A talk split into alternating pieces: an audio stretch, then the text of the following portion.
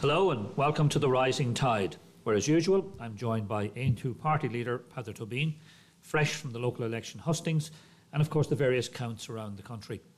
Peadar, your first experience as a party leader, your first election as a party leader, what was that like? It was an incredible experience. I got to see the whole country uh, close up uh, over a period of about six months. So um, we obviously formed our political party just on the 5th of January, so the elections were held roughly 20 weeks later, uh, which is a very short space of time to build a national organisation, uh, to put in obviously candidates uh, across the country, to make sure that we have teams of people out to support those candidates, to make sure that we have all of the necessary election material printed and, and created and developed. And people might think, but that's actually, there's a lot of work that goes into that, especially if you don't have the staff uh, to create that. Uh, we also had an enormous amount of work in, in, in, making sure then that we were registered as a political party. Uh, it's a phenomenally slow process, north and south, to do that. So there was a, a, a mountain of work that was behind the scenes before you even got to knock on the door. Then, of course, obviously getting to see the country up and close. I remember one day I was canvassing in Letterkenny in the morning, and I then was canvassing in Omagh uh, in the just before lunch. I was canvassing in Meath around uh, four o'clock, and then I was speaking at a dinner dance in Cork at uh, I think it was half seven or eight.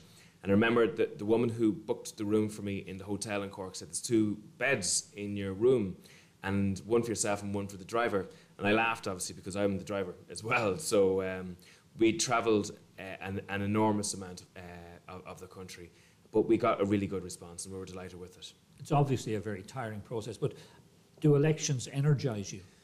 It is. It, it's. It is an extremely uh, tiring process. There's no doubt about it. But it is amazing that by the time you know you got up and at it every morning, you were you did have a, a buzz around it, and uh, you know there's an excitement around it. There was an energy around it, and every time you'd go to a different area, I remember you'd go to Carlow Town uh, to to meet our candidate there um, and there would be 15 people, 16 people waiting for you to go canvassing with you. You'd go to Portumna, there'd be a team of 20 people waiting for you there. You know, all around the country, we were going into towns and villages with big teams of canvassers uh, who had already signed up to a brand new political party. And I knew that this was amazing because I knew that other political parties were canvassing with one or two or three people in each of those towns and that they didn't have you know, the, the, the groundswell of grassroots people coming to them to, to help them out. So I knew definitely that there was a buzz here. And even when we were selecting candidates, it got to my view that we had to make sure that we selected enough candidates uh, uh, to, one, harness that groundswell. Now, we selected candidates for a number of reasons. One, to get people elected, obviously, but two, to find out what we had in those areas. So, um, because we would never, you know, have thought how many people are going to come out for us in, in Westmeath, for example, or uh, in, in Cork Southwest, uh, or in Kerry. So many of it was testing the ground to see what kind of organisation would come out for us. And in most of the areas that we, we ran in, we found that there was a big chunk of people willing to, to help us out. Mm. So at the end of that scoping exercise, how many candidates did you actually field? Well, in North and South, we ran just under 70 candidates, um, and uh, we in the, in the South we ran 53 candidates.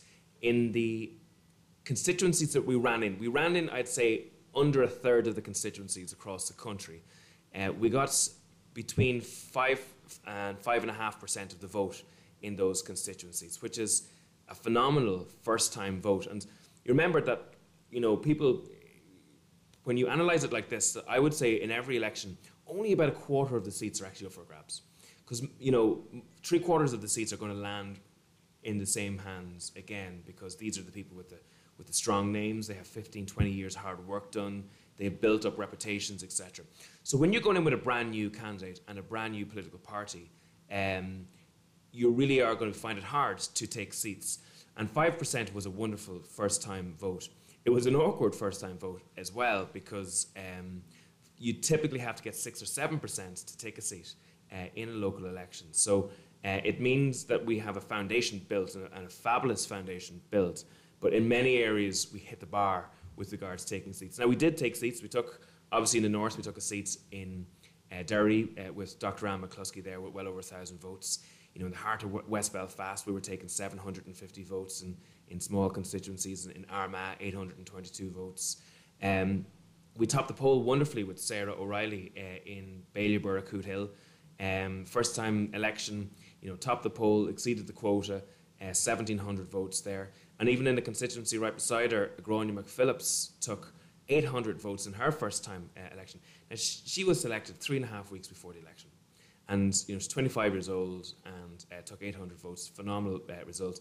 Emer did. Emer Tóibín, my sister, did really well in Navan. She took um, she took 1,200 uh, votes there as well, and nearly topped the poll.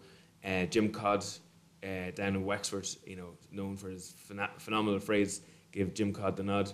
He took um, the last. He took a seat there as well. so we had four councillors elected across the country. Now we hit the bar in a rake of different areas. Um, in West Dublin, we hit the bar with Edward McManus. Uh, in a couple of seats in Meath, we were the last person standing in those areas. In Donegal, we got well over 2,000 votes. Uh, in Kerry, we did uh, phenomenally well there. In Limerick City, believe it or not, with Michael Ryan, we were there in, in up until the last count, uh, chasing down a, a seat. Um, so I would now analyse it that we have about seven or eight constituencies, and I, I should include Galway East in that, where we are seriously competing for general election seats. Um, so in Cavan Monaghan, well over 2,000 votes there, 3,500 votes in Meath um, in between the two constituencies there. Um, and, you know, we're going to run to win in West Dublin. We're going to run to win in Wexford, um, in, in, in Kerry as well. I noticed that the one thing you seem to have done is uh, opt for first time candidates rather than perhaps what some new parties have done in the past, they've gone for celebrities. Was that ever on the agenda for you? Yeah, it was always our view that uh, we are, this is a long term project. This is a 10 to 15 year project. And I've analysed how the Green Party has done it, and I've analysed how Sinn Féin had done it previously. So, you know, Green Party, for example, I think the first time they ran was in, in, in 1986. They got 0.6% of the vote. They got one candidate elected. And they ran five years later. They may have doubled the, the, the percentage and the seats uh, count. When I joined Sinn Féin uh, in 1997, they had 2% of the vote, they had one TD and a handful of councillors in the South. Um, so I've always been of the view that parties such as Renua uh, and other parties have gone down the wrong route and that they're top heavy, maybe celebrity based, uh, but no grassroots and no party infrastructure underneath it. So that if the tide does go out, you know, in a general election, etc., they have nothing left after that. So our view is that we need to build uh, from the grassroots uh, and make sure, and that's why we have. I tra- since January, I've travelled around and done about 43 meetings across the 32 counties. Six and a half thousand people have come to those meetings. We've 2,000 members uh, of the organisation, 60 functioning common. And the, elections are wonderful experiences as well because they shake people out of the local areas that you would never find otherwise. So for every thousand doors you knock on, you get at least a couple of people who go, I like what you're doing, I want to be involved, I want to be an activist, how do I sign up? And across the country, then we would have gained a heap more people as a result of that. So our organisation is far stronger with regards, let's say, name recognition. This was a, a breakthrough uh, election just to get people to know who Aontú are, to, to know what we stand for as well, uh, and obviously to make sure that our organisational structure is far stronger. Just uh, focusing perhaps on, on one first of all, and that's Navan, because that's home area for you. Mm. Um, your sister Emer was elected. Uh, was there added pressure on you or added responsibility on you because of the family connection? Well, it's funny. Um, lots of people in politics focus on the pressure and what could go wrong and what would it mean if something goes wrong. I've spoken to TDs who have left political parties and are now independents, and I've said to them, "Why don't you run in your local area? That you have to build in your local area if you want to keep your your political project alive." And they've said to me, "Oh my God, what, what if we don't get our councillor elected? Sure, that'll mean that you know, we're in trouble." And my instinct is if you, if you have that attitude, you're already retreating from the process. Because if you don't get your, you know, your local councillor elected, well, then you are in trouble anyways. Like, not running doesn't help you uh, in that. Uh, and actually, if you're building from the ground and, and building councillors, you're in a far stronger place to make sure your political project is alive. So I never really worried about whether or not we were going to take the seat or not. We just threw our energy into it. And in Emer and in Sarah and in Jim Codd and Anne McCluskey, we were blessed that we had really good, you know, uh, candidates. That if you were to design, you know, a candidate to win an election, these are the kind of candidates that you would design. So we were blessed in that regards. And Navan Meath was going to be interesting in, in many ways because obviously um, I was a Sinn Féin TD there until November 15th. And um, obviously there were eight Sinn Féin councillors there. Um, and it was going to be interesting to see that, how that happened. Now, I have to say, on a personal basis, I am fiercely disappointed for some of the Sinn Féin councillors who lost their seats uh, in, in the election just by. Sinn Féin fell from eight council seats uh, to three. And we're lucky, actually, they scraped in on the, on, on the third seat. So, you know, in November they had nine elected reps in Meath. Today they have three. Uh, and I am personally disappointed for some of the individuals because they're good candidates, they're good characters, and did a lot of hard work. Um, but what I noticed across the country was in those 53 southern uh, constituencies, a lot of our vote came off the Sinn Féin vote. Uh, there's no doubt that if you were to add our vote and the Sinn Féin vote, it's roughly where it would have been back in 2014. So there's no doubt that, let's say, the decisions made by the Sinn Féin leadership, by Mary Lou McDonald, uh, etc., you know, to rigidly enforce their will on, on let's say, the, the right to life issue and other issues, has done serious damage uh, to the Sinn Féin project across the country. It's a, like I said at the time, I remember Adam Ordesh saying, you know, this is political kryptonite, this is a form of political self harm. The leadership just would not listen to that, and I think, you know, sadly for, for, for their political projects, you know, uh, I was right in that regards. Was that an example, perhaps, of trying to expand into fresher areas, into get young people, and then losing those who were your more traditional vote? Yeah, I, have always said that um, you know sh- the the Sinn Féin vote was a, a, a, broad vote, actually, believe it or not. It, and I, I remember being at a graveyard uh, at, a, at a commemoration in Fermanagh years ago when I was a youngster when I joined, and this old fella says to me, he says, "Are you a Fenian or a socialist?" And uh, I thought that was a very interesting dichotomy because he was obviously pointing to the fact that there is a dichotomy within um, Sinn Féin, and there are two types of people. Now, I've always made the point that politically, Gerry Adams had a political gravity that held those two wings of that party very tightly together. Uh, and I've always said, to be honest, that anybody who takes after Gerry is going to have a really hard, you know, it never was going to be easy for Mary Lou, to be honest, uh, taking up after Gerry Adams, because that gravity is gone. And uh, I think that Mary Lou McDonald took a decision to go down a route to you know, this, basically they were looking at what I call the leafy liberal vote in Dublin that, uh, that the Labour Party had. And they said, there's 15 seats that we should be winning. So they started to change their political tack and go down that route. I believe that Mary Lou McDonald and the leadership decided to build bridges with the, the, the South Dublin media uh, uh as well and to start to speak their language ar- around a number of issues. But what happened when they did that was that the, the, traditional Sinn Féin objectives of Irish unity and economic justice, the bread and butter issues uh, that draw me, drew me into the, the, the, project and others, they started to slide down the priority list. I'm not saying they're gone, they're not, but they're definitely not the priority of the party anymore. And even, you know, the idea that a couple of years ago, uh, the, the, leadership said they wanted to go into government with anybody, so Fianna Fáil or Fine Gael. I was in a debate with David Cullinane very recently, uh, on RTE, and I was shocked because um, David said that he wouldn't go into coalition with Aontú. And he said because of our right to life policies. And I said to David, this is amazing. I said, we have the same policies as your leadership did three years ago, and yet you're willing to go into government with Fine Gael, and Fine Gael are refusing to have a border poll. Um, so that just shows you that shift in priority within, within Sinn Féin. And I believe that there's no doubt that's why they have lost, you know, so many councillors, um, so many they've lost uh, MEPs, um, and one of the things that people are not looking at, because they've lost so many councillors, they're going to lose senators in the next Seanad because they won't have that council vote. Um, they're, they're probably to lose about three senators. And listen, none of this, you know, is is, is, is a good thing. Uh, this is, you know, I, my heart goes out to many of those decent people. But the leadership of the party has done the damage to them. Interestingly enough, uh, the media had been telling us now for the last few years that Gerry Adams was the liability, and that if you could just get rid of Gerry Adams, Sinn Féin would sweep into government without any uh, doubt whatsoever. Didn't happen like that. No, I actually think the, the major weakness that Sinn Féin have, and I've spent 21 years in it, is it is far too centralised in its decision making.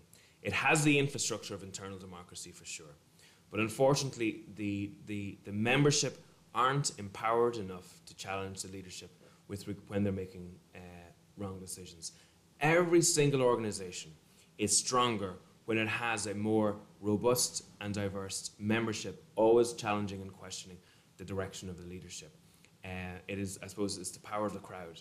Uh, it, make, it makes better decisions. But when you have that really small, tight uh, leadership that makes all of the decisions and where the decisions are, are, are forced down from the top to the grassroots, that's backwards. It should go the other way. It should be a grassroots organisation, and the decisions should be coming from the grassroots upwards. Well, let's return to Aontú for a moment again and go back to Navan. Um, your sister was on the doorsteps. Um, you know, when you're talking to neighbours and you're talking to friends, they say, of course, Emer, you're going to get our vote. Were there any doubts about that? Because your, your experience at, at reading what people say to you on the doorsteps, uh, were they saying the kinds of things that made you really genuinely believe them? Well, absolutely. It's funny. I was talking to a councillor there recently, and I was asking her how she was getting on in the elections. And she says to me something that was I thought was uh, uh, very witty. Um, she said, "Do you know it's not just politicians that lie." She says, "Because if I get all the first preferences on the door that I've been promised, I'm going to win about four quotas." so um, people do tell you, like a lot of people want to, you want to be nice to, you, they want to just, you know, they don't want to have, you know, a, a battle with you. Um, and then a lot of people at the doors just want to get back to watching Coronation Street or, or the football match, to be honest. Uh, so they'll, they'll tell you what you want to hear. But I, we, we definitely got the feeling about six days out from the election that we were going to do well in Navan. We got that. And actually, at one stage, we were questioning ourselves on whether or not we should have run a second candidate in Navan. A lot of political parties do opinion polls maybe about four weeks out, five weeks out from an election to see should they run another candidate. Uh, obviously, we hadn't the resources to do that. Uh, um, so we stuck with the one. We said we better get one seat rather than split the vote and, and, and, and potentially lose a seat. And what gave you that feeling, you know, six days out? What, what was it that sort of twigged in the brain? That well, I, I canvassed a, a couple of estates in Navan and people were coming out out of their houses to us and saying, we're giving definitely giving the number one. We're def-. And, and uh, I was in, interesting, a lot of people who had voted uh, yes in the repeal uh, referendum actually come out of the doors and said, we're definitely giving uh, Emer the number one. She said, because, you know, while we might differ just on this one issue, we really are impressed with all the other stuff that you're doing. And you know what? Uh, people who stand up for what they believe in in this country are just so few and far between uh, that we actually we're going to give you the number one anyways. That uh, sounds like political maturity, really. It does. I think you know. I think people um, are so sick of politicians who stick their finger in the air just to find out which way the wind are blown, and they can never be sure in what their politicians are going to uh, say. That it's just wonderful. They, they were saying it's just wonderful to see politicians standing up for what they believe in, and even if it does not, you know, 100% agree with what we agree with, that's good enough for us. Well, I'm not suggesting now that you're going to have a dynasty like the, the Healy-Raes or, or somewhere else, but uh, was the, was the Tóibín household when you were growing up, was it a political household? Did, you know, were you like the Kennedys sitting around the table having large discussions? It's definitely not going to be a dynasty as, as, as uh, in any ways at all, but it was. It was a very political family. I remember uh, I was the youngest of seven children, and uh, every Sunday dinner, when everybody was sitting around, there was always very heated political debates. And those debates, it's funny, I grew up in the 80s, obviously, and those debates mirrored the debates we're having today in that they were about issues like abortion and issues uh, like divorce, uh, issues like the north of Ireland, uh, issues you know like housing and, and the economy and accountability in politics. And you know we by default always took the opposite view to our parents, uh, and I think that was one to test the validity of our parents. Our, our parents would have been, uh, you know, in traditional, many sense of the political ways, but they weren't, let's say, dogmatic or uh, in their views. You know, points had to be backed up with facts and figures, not just on, you know, this is the way it is, or that's the way it, it's, it's, it's meant to be, or this is the party view. And we weren't, it was never a political party. Like my mother was Fine Gael. I remember going into primary school, probably in first class, with a big FG sticker on me, um, and because uh, I think Garret had won, maybe won that election. My father's family were probably Fianna Fáil. Uh, we would have had kind of links to Cumann na mBan back in, in the day. Uh, but my father, being a businessman, was probably a pragmatic politically, and those who made business a little bit easier would have got the vote. I know local elections are they're local by their very nature, but because you're a party leader, you were probably able to see what was going on around the country. Were the same issues coming up on the doorsteps? Yes, the, the issue that struck most with us was the absolute anger that existed around the fact that we were, the government were putting billions of euros into waste, billions of euros of taxpayers' money into waste, while at the same time no money could be found for housing, health, or local services. Uh, another issue that was, you know, uh, coming up for us was the Ireland. Ireland was split into three: overheating city, commuter hell, basically for a third of the country, and emptying of much of the West. Uh, and you know, uh, people were very clearly that we were becoming very divided uh, in that regards. Um, there was a little bit more of a local element than 2014, because 2014 was, you know, you were in the depths of a horrendous crisis. People were coming back to some of the local issues in a way that they were probably in 2009 and, and previous to that. Um, but um, it, you know, we were just buoyed up that we were getting such such support. We were delighted with it. Well, I'm sure you were taking a particular note of what was happening in Trim and, and Emer's Count. And I'm going to use that as an example again. Um, some people don't quite know what the tallymen are actually doing. Uh, it's, a, it's a very interesting and indeed it's a very exciting time to see what's going on there and to know early on that there are trends. Yeah, first of all, can I just say um, I was delighted with how uh, our running mates in Meath did. Uh, we had uh, Peter Whelan, who did very well in Slane. Uh, we had a, a young man by the name of Chute, uh, Joseph Chute, who stood in Ashbourne again, only four weeks out, and he came ahead of the uh, Sinn Féin candidate in, in Ashbourne and was fighting for that last seat. we had Des Dorn, who was fighting in, in Trim, and again did very, very well, came in around the, the, roughly the same vote as the Sinn Féin candidate there. And Peter Devon, obviously, in the Kells area, did very, very well. The, the, the, counts are a phenomenal mix of. First of all, we can put it in perspective. Everybody is absolutely wrecked by the time the count happens. So they've spent all of their energy on the doors in the previous six to ten weeks. Um, so you're coming at a, a, a count which is a long, arduous process at your lowest physical, mental ebb possibly. And uh, so then you have this, the, stress of how you're going to do. The tallies obviously are a situation where the counters are simply sorting the ballots. And you have then all of the people from the political parties peering over the, the, the barrier, looking at the, uh, the votes, and themselves counting the actual votes. Now, those um, uh, boxes from different parts of the constituency will have different results some will be very strong in one part of the constituency for a candidate and very weak in another, depending on the geographic spread. And so, therefore, they start to put those uh, tallies together as the morning goes on.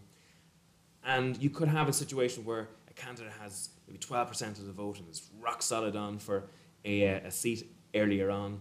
But then, as the boxes further away from where he lives start to come in, his vote starts to recede, and then he gets, he or she gets worried, and the stress starts to creep in. Um, and then when the tallies are done, they can be out by a, a, number of votes, sometimes as much as 150 if the tally is not done right, but usually just by about 20 or 30 votes. Um, usually the people who are doing at the top or the bottom basically know where they're coming uh, in the scheme of things. But the people in the middle are still unsure of what's happening because transfers will determine their votes. Uh, and then they have to wait for the, the, the, full count. And I've always noticed that the, the really experienced tallymen they're not just looking at number one, mm. they're actually able to keep an eye on number twos and even number threes. And that's where the real indicator of what the people in the middle are going to do, that's where it comes. That's right. And um, it, I, it's the, the parties are so professional at it now that they, they, they have a, they're cognizant of the, the second and third votes. Um, but also, they're, they're actually tallying the second and third votes. In other words, when the, the votes are being um, uh, distributed, then they're actually looking at the next vote on that line. So they're always one vote ahead of the actual counters, knowing where things are happening. And a key value of all of this is they know how much votes come out of each box, and they know that the box included maybe 10 or 15 streets and maybe a number of housing estates. So then they know geographically when they go home and they're analysing the votes, well, Aontú did really well in this part of the town. We're very strong there we need to grow in, in other parts of the town, so we need to put special effort into other parts of the town as well. So the political strategy of the political parties for the next five years will actually be determined from their analysis of those tally boxes uh, in, in, on the elections. So you had a good look at what was going on right throughout your constituency. What do you think it means for you for the future then in uh, Meath West? Well, Meath West is going to be a very fractured space in the next election. Um, I got 10,000 votes in the last election, uh, a quarter of the votes in Meath West. Um, that's unlikely to happen, to be honest, right now. Um, Sinn Féin's going to have a vote uh, in Meath West. The Soc Dems are going to have a vote now in Meath West. The Greens are going to have probably an increased vote in Meath West. Uh, Fianna Fáil and uh, Fine Gael you know, are looking to run probably multiple candidates themselves, which will squeeze uh, the vote radically. I, I also believe that Mary Lou will have a Navan accent um, by the, the end of the next general election, uh, you know, because... There should be some change. You know, that they're, they're going to be pouring resources into Meath West uh, to try and uh, crowbar me out of that seat because um, they don't want to see that competition for that vote in the future. Um, so we have a big project, a big job of work to do. We need, obviously, to, to take a few days off uh, but already the Aontú Quarterly Counter will be meeting uh, on Saturday morning uh, and we will be building new commons in Meath and strengthening those commons, adding the new people we've met along the way in. Uh, we will be getting fully immersed in the, um, the needs of the people in, in our local constituencies and we will have better policies, we will have better representatives and har harder work than any of the other political parties. Uh, and I know that hopefully by the next general election, people will have recognised that uh, when, when they come to vote as well. But we have to do this all around the country. And I, I believe that there's about seven to 10 target constituencies for us. Uh, Foyle in, uh, in Derry, uh, Newry Armagh, West Belfast, uh, and the area around, let's say, Dungiven, Limavady, and uh, Carntogher uh, in Derry. And then definitely Donegal, Cavan, Monaghan, uh, Meath East and Meath West, Dublin West, Wexford, Galway East, Kerry, Mayo, uh, they will definitely be, and, and one of the, the, the, Cork constituencies, they will be targets for us, and we will be pouring our energies in there to make sure that I'm not the only Aontú TD coming into the next Dáil. Of course, you'll need time to build that and to, to structure that. Uh, do you think that the local election results, percentage-wise, make a general election more likely or less likely? Um, I think they'll probably make it less likely. The problem is the government are caught between a rock and a hard place. And I'm not saying that in a sympathetic way, but um, they have a lame duck Dáil at the moment. The Dáil is extremely weak with regards carrying out what it needs to be done. Um, Fine Gael are, you know, at sixes and sevens currently with um, crisis after crisis. They're like a, fi a fiasco factory currently, and the country, as a result, is getting, let's say, crisis fatigue. On the other side, we have Fianna Fáil, who are giving free passes non-stop to Fine Gael, and Fianna Fáil, who themselves are in, in, in major uh, difficulties. Um, is probably the weakest leader that Fianna Fáil has ever seen, uh, in, in, in my view. Um, and there's obviously a surge, probably an overestimated surge for the Greens, but a surge nonetheless for them. So there's, there's definitely going to be pressures to call an election, but equal pressures not to call an election. But I would not be surprised if the election happens in the next six to eight months. Uh, I mean, it must be difficult for Fianna Fáil to be in government and in opposition at the same time. Uh, it, it's an extraordinary situation. It's an astounding situation um, that they have. Um, I, I, I, watched a video by Stephen Donnelly recently, and it was a takeoff of the Bob Dylan video where he, instead of articulating the words, he has them written on a on a white card and he just passes each one by as the song goes on. And he, he literally, Stephen wrote down every single uh, disgraceful crisis that exists currently uh, under the Fine Gael government. And he lists, obviously, that 750,000 people with regards, you know, the hospital waiting lists, the 2,500 kids uh, and adults who are waiting for uh, the first mental health appointment, um, you know, the 10,400 people who are on housing waiting, uh, waiting lists. Um, yet he missed out one card, and the, the figure he needed to write was the amount of times Fianna Fáil have held Fine, Fine Gael to account, which is zero.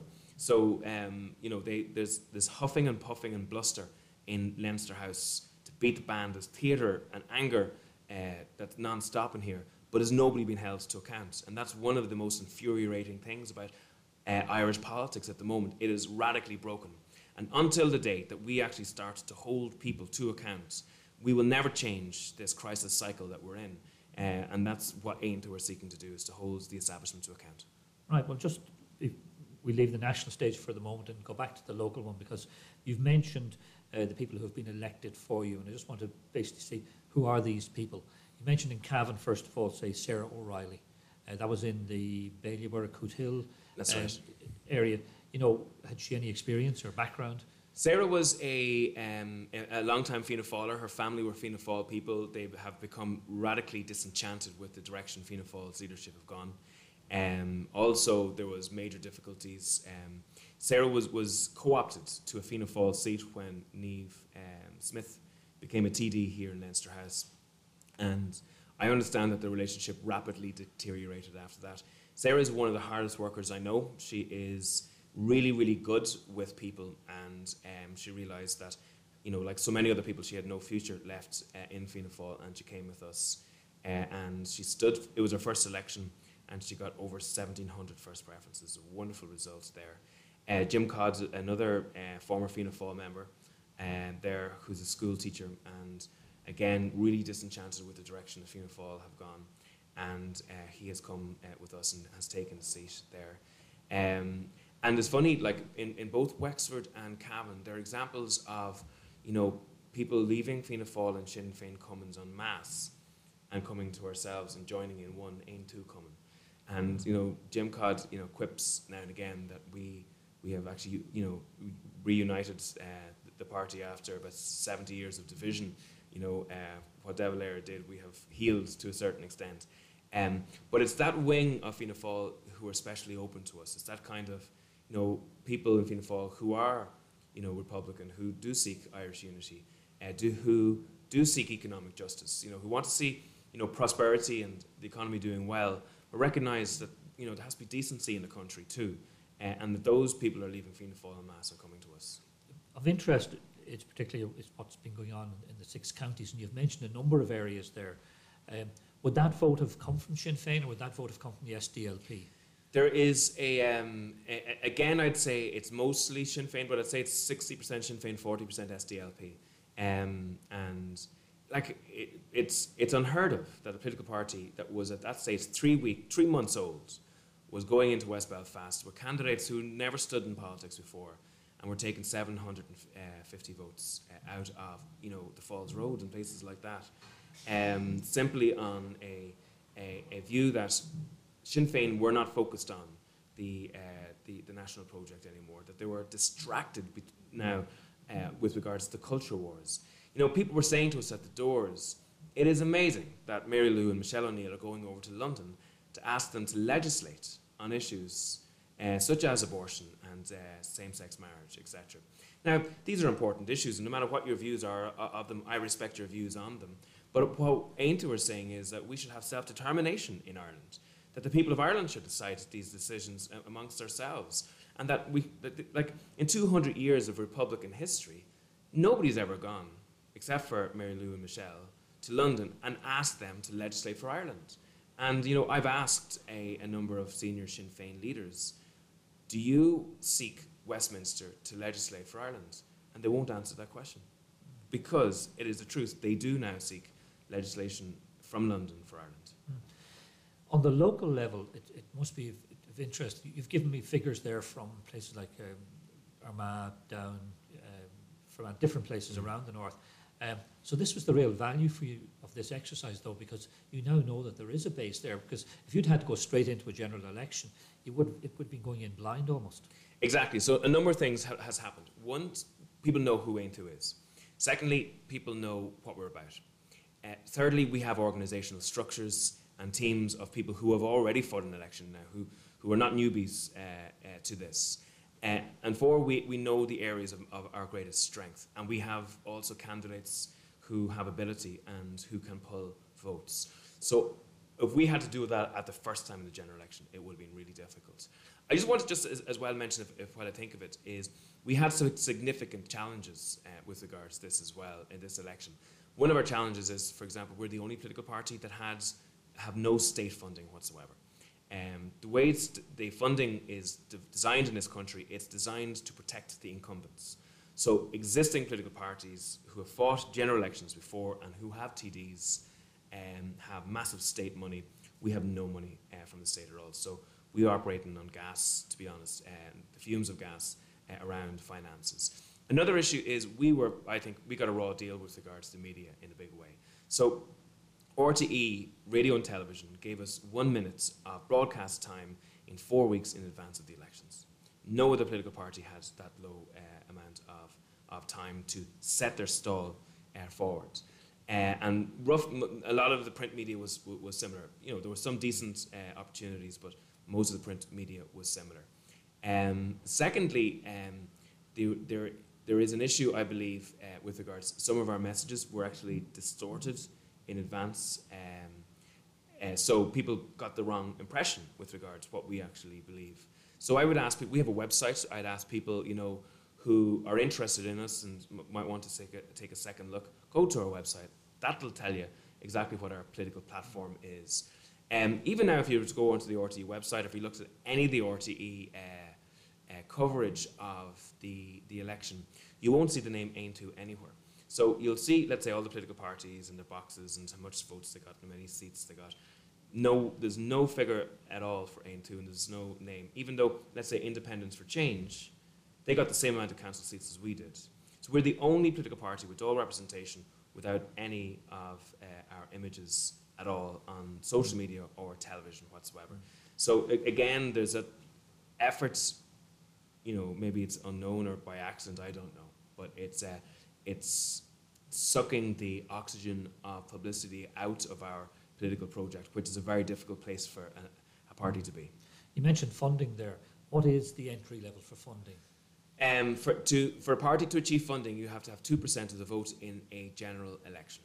And so we have the really odd situation where there's a political party that fought, it, fought the election, got 2% of the vote in the general election, didn't get any TDs elected, and gets a quarter of a million euros of the state a year we have a TD elected and we get no money.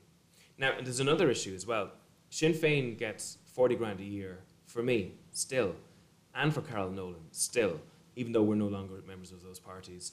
We don't get that at all. That, that money is usually given to a, an independent TD or a political party to help them with their you know, research and development uh, as such.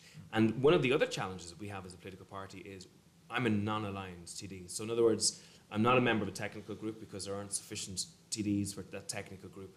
Uh, and I don't get Dáil time, and I don't get leaders' questions, uh, etc. So that f- makes it more difficult to us to actually uh, project our policies and our campaigns in the Dáil setting. So it means we have to put even more effort into the grassroots development of this organisation. So you don't, you don't get a second of Dáil time. There is we, now and again you, you get a on, on uh, you might get a question here or there, uh, or you might get a minute on a, a, a, a bill or on a piece of legislation.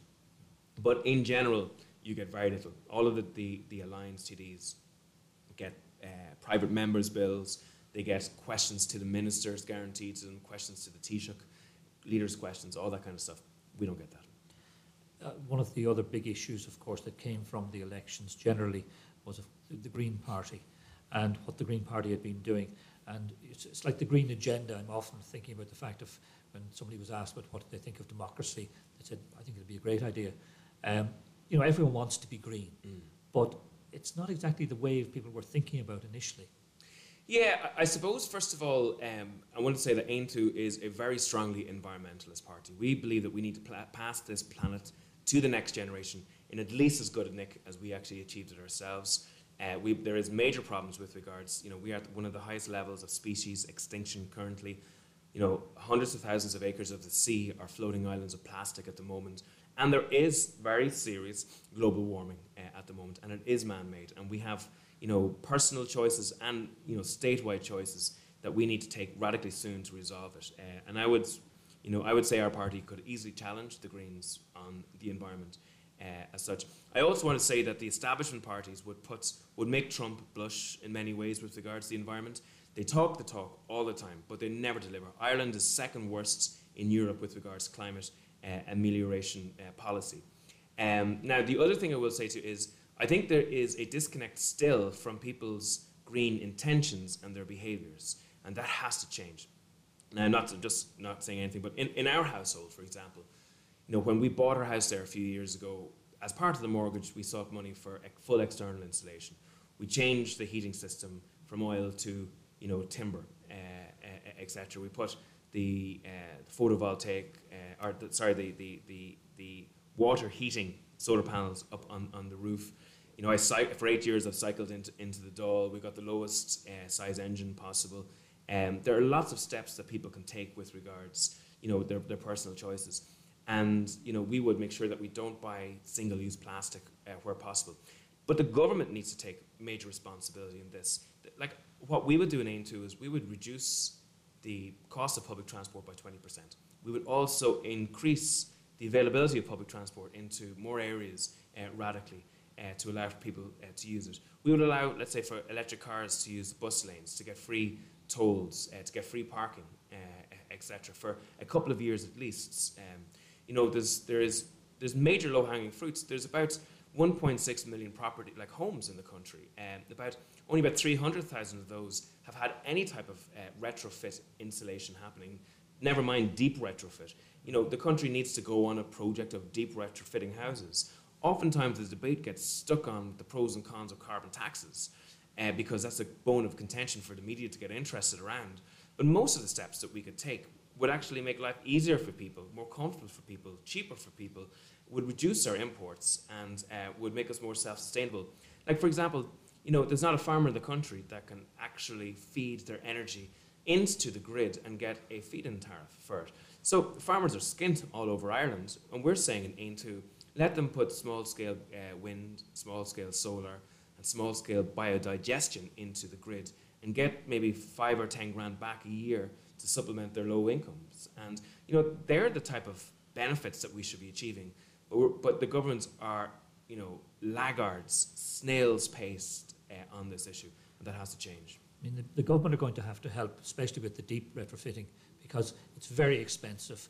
Uh, the ordinary person, I mean, you're not going to get it back if you have to put 20, 30,000 into your house. Mm. You know that that's money that you're never going to see back. So the government is going to have to basically stump up here and produce yeah. the money. But for example, what, what I would have done when, at the time of the crash, when everybody that was in the, in the construction industry was fleeing the country to go into Australia and, us, and, and Canada and other countries, the government then should have said, okay, let's roll out deep retrofit of our housing stock, keep these workers in Ireland, so that now at the start of this other you know, cycle of the housing crisis, that they would be here to, to, to lend a hand. That would be the clever thing to do. But there's lots of ways of doing it. You could say to a family, okay, we're going to deep retrofit your house, uh, which will decrease your fuel bills over the next 20 years. We're asking you to maintain your fuel bills as they are today to help pay that uh, uh, for 10 years, that retrofit, that 20 grand that needs to be spent in your house. In 10 years' time, your fuel bills will fall to their new levels, and that, let's say, uh, difference that you've paid in the 10 years will help pay the, uh, the difference. Uh, will help pay for the, for the retrofit. So in other words, your house will be more comfortable, it'll be more cheaper to fuel, uh, and you will then have that decreased bill in 10 years' time.